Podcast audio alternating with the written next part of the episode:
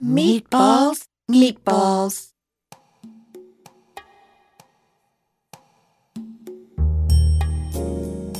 Meatballs, Meatballs, podcast number 12. This is Meatball Fulton. Oh boy, I've something really nice for you. Ram Dass. Ram Dass is a remarkable being that went off to India, found a guru, and it changed his life. And later, the people he came into contact with, he changed their lives. His guru gave him three words love, serve, remember. That is, love everyone, serve everyone, and remember God. Back in 1973, when ZBS was Radio Commune, we produced a record set with Ram Dass called Love, Serve, Remember. It was a box set, had a 12 page booklet, and six LPs. We sold it for $4.50. Can you imagine? Then a year or so later, it was released and sold for around 650, I believe. If you've heard The Fourth Tower of Inverness, then you've heard some of his little bits of wisdom coming out of a jukebox that Jack Flanders discovers in one of the towers. And that eternal, at first, that witness that we're talking about is just like it's part of your rational mind. It's one little me that's watching all the other me's. Gurdjieff says, you know, I guess I've said one me sets the alarm clock at night and the other me turns it off in the morning and says, Who set that alarm clock? And there are thousands of me's, and one me watches all the other me's. That's its trip.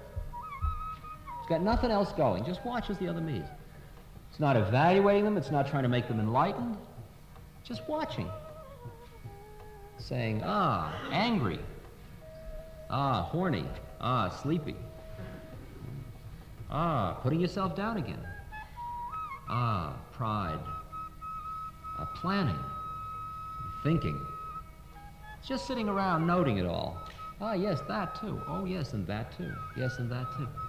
That's still just rational mind. It's still on this side of the doorway. But it's a step. It's what it is, is a like a leverage thing you can use to get rid of all the rest of the me's until you're just being this me, this me that's just here all the time. Here we are, right? We're all here, right? Sure, you've got your drama, I've got my drama. You're going to walk out in the street, I'm going to do this, I'm going to do that, you're going to do that. This lifetime, you'll do this drama, I'll do that drama. You'll die, I'll be reborn, you'll be reborn. On and on we'll go, and we're all here. All continually here. Nobody's going anywhere. You just got to wake up out of the dream that you were going somewhere.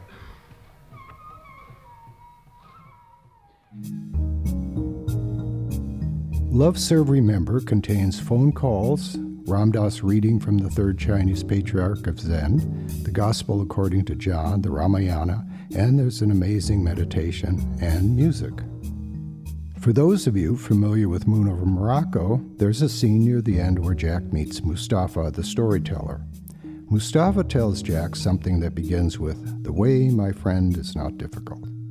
And it goes on, but it is difficult to understand because Mustafa kind of dissolves as he's telling it. What he is saying was based on the third patriarch of Zen, and now you can hear the complete piece read by Ram Dass. And he doesn't dissolve, so it's very clear.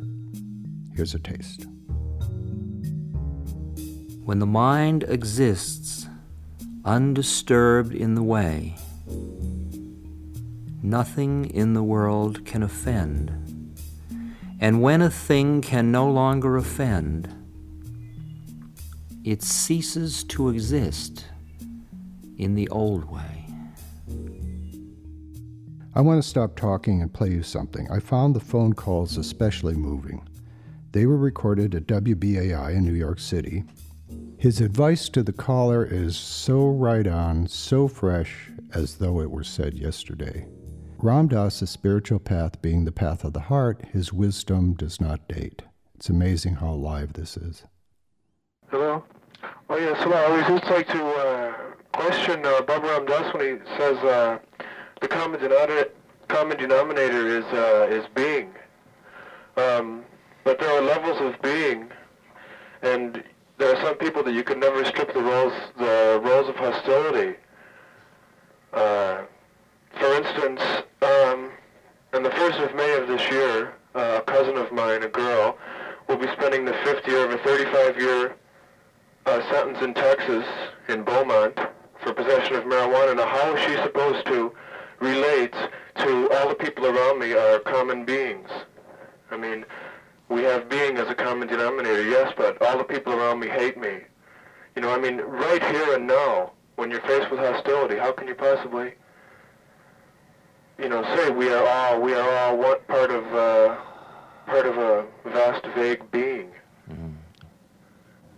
I've been reflecting on this a lot uh, in many ways, uh, in relation to prisons, for example, in that. Um, um, I carry on a long correspondence with many, many people who are in prison all over the world now, and I would be happy to carry on a correspondence with your sister as well, by the way. I've reflected on the fact that being in prison, especially um, in, in, a way of uh, being in prison because of cultural mores, like your, um, your cousin obviously is, um, puts a tremendous uh, tax on your ability to, to get beyond your own melodrama and your own suffering and use it constructively without getting lost in it and lost in your anger and your hurt and your paranoia and your self-pity and all these things. Yeah, but, uh, but wait a minute, wait a minute, wait a minute. Now calm down. Let me talk. Relax, okay? Okay, right. You do the best you can to relieve the suffering. That is, you do the best you can to get your cousin out of prison. Yeah, which is nothing. Okay, now wait a minute. Don't don't be so reactive. Just hear it all. And for your cousin's work, her work is to use whatever the given conditions are of her life for her to awaken and come to God. Like a lot of my friends who have done long prison terms and who have gotten out, I found them incredibly more conscious than they ever were when they went to prison. Now, I would certainly never send anybody to prison to make them more conscious. But the fact is, they were givens. Like I was recently with Huey Newton, who was put in prison and kept there for some years for, for, uh, on, for supposedly murdering somebody. And he was kept in solitary confinement for a long time. And I meet him now, and I look into his eyes, and there is absolutely a clear, lucid contact uh, with no anger, no nothing. We're just right here. We're not black man and white man. We're nothing. We're just straight. And I say to him, Huey, how'd you get so straight? And he says, Well, solitary was the big thing. He said, I was in solitary and I had to get straight through it. And I see that the worst thing they could do to him became the greatest blessing for him. Now, I, I would never lay suffering on somebody for that reason. But when somebody is given, uh, you know, the cup of poison or the bitter thing to drink, okay, you work with that. That's the way it's given. And if you get caught in the paranoia that created the problem for you, you're just staying deep in the illusion. Yeah, if, but not not just the paranoia, but that's I mean, uh, the life is poverty, the life is shit, the life is jail, the life is hostility. I mean, it's very hard. I wonder about the common denominator. You know, I think I think some people might not have any any part of being at all. You know. Because it's impossible when you run into hatred, when you when you run into people uh, uh, then you look at them and you finally and you realize that there is no way that you can reason with this person as a human being, like a person like that you know is going to inflict violence on you for no reason, and you come to the conclusion that you know this is another human being and maybe he's part of me, but you know he's going to kick the shit out of me and there's nothing I can say to him. You know, and what do you do then? I mean, sure you can say, well, I'll try to do my best to alleviate suffering for him and for me, but you know, right then and now it hurts. Then and there it hurts. You know. I mean, how much it people hurt? waking up in the ghetto every day for year after year after uh, year after year. You know, uh, being denied, you know, basic dignity. Maybe it's false dignity, but to them it isn't. Okay. I uh, I, I appreciate the frustration you're experiencing and the hurt you're experiencing about the predicament of man and the paranoia and the suffering and the suffering man inflicts on man. Your anger and your frustration is reactive. You're reacting to the conditions in such a way that your reaction in a funny way perpetuates it. And your work on yourself is to get yourself into a position where you can see it all uh, dispassionately enough to understand what is the optimum act you can do to relieve human suffering. And if you can take a more dispassionate view of what human suffering is about, you find out that human suffering is part and parcel of philosophical materialism, which is just what you were saying is what most people are caught in. I don't have that attachment because this isn't that I'm not that caught or identified with my body or my personality or my own particular melodrama. Now, most people are, and for most people, you do the best you can to relieve human suffering. That is, you do the best you can to get your cousin out of jail, to relieve the ghetto situation, to get more conscious politicians. You do all that. But when you examine it from a more conscious point of view yourself, you recognize that the optimum thing you can do is to extricate yourself from the kind of attachments that make you merely a reactive organism in the system, because then everybody that goes boo to you, you jump. And the game is finally when somebody goes boo to you, you say, I see you going boo, and here we are. Right? Right. It's just, it's just very, very hard. Oh, uh, very in hard. North America, in urban North America. That's what's it's called the the fire that really burns. It's the fire of the marketplace. See, it's really easy to go off to a cave and get high and you know stay so high and beautiful by denying all that. Right. But when you stay right in it, right in the marketplace, and work with it, and look people in the eye, and deal with poverty, and deal with greed, and lust, and anger, and impurities, and politicians, and paranoia, and all that stuff, and say, Yes, yes, yes, I see it all. All right, I understand it all. I've got to hear my part in it and do it purely and with love.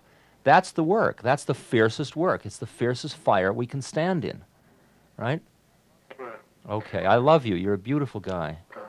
Okay. Thanks You- very much. Uh, send my love to your cousin, will you? I will. And if she wants to, she can send me a note through this radio station. It'll get to me. Yeah, okay. Okay, fine. Okay. Right.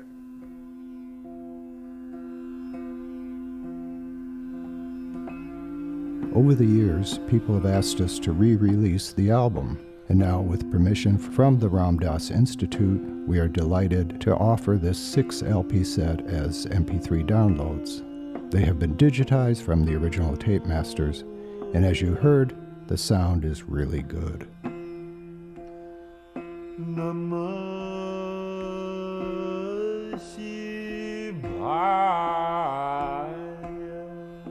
What you're hearing now is Bhagavan Das.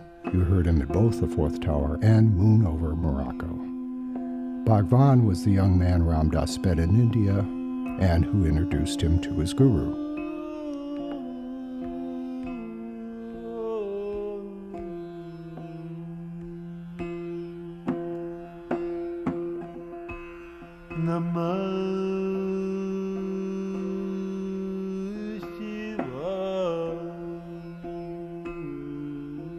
There's also Krishna Das, who has a number of CDs out there now, another fine singer.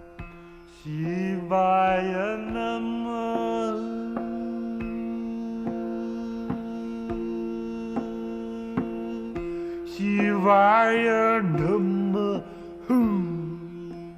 So, if you are a Ram Dass fan, this is for you.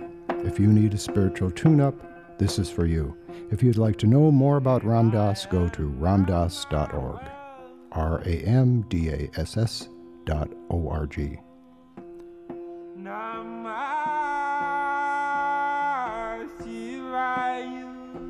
This is Meatball Fulton. You'll find Love to Remember at our website, zbs.org.